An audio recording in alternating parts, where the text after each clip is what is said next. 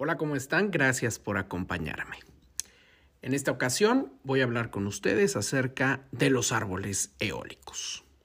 Cuando me enviaron la publicación de la creación de los árboles eólicos, honestamente creí que era una broma o una fake news.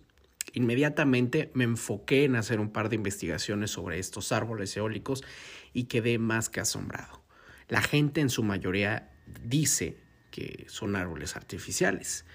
Y si leíste mi nota anterior, o escuchaste la de cambio climático, la agenda del momento, podrás haber notado que escribí árboles artificiales.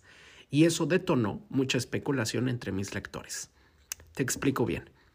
Este tipo de árboles generan electricidad, ya que es un generador impresionante, el cual mide aproximadamente 10 metros.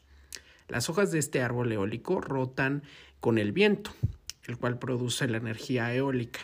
Y esto, bueno, cabe destacar que las hojas son sumamente silenciosas e igualmente funcionan durante toda la noche. Los árboles eólicos son modernos y visualmente agradables. Además, producen desde 3.500 a 13.500 watts, dependiendo de la intensidad del viento.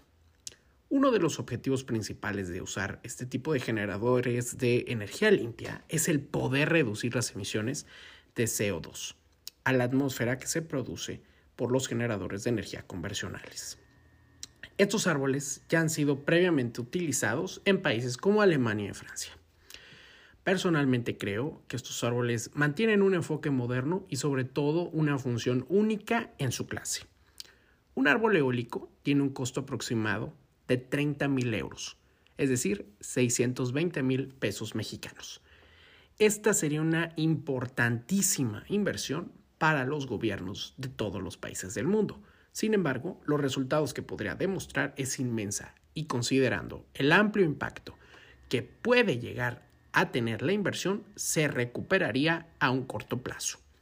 El creador de estos árboles eólicos es Jérôme Michet Larvier, quien de una forma creativísima idealizó en su mente estos árboles mientras veía como un árbol se movía fuertemente en el viento.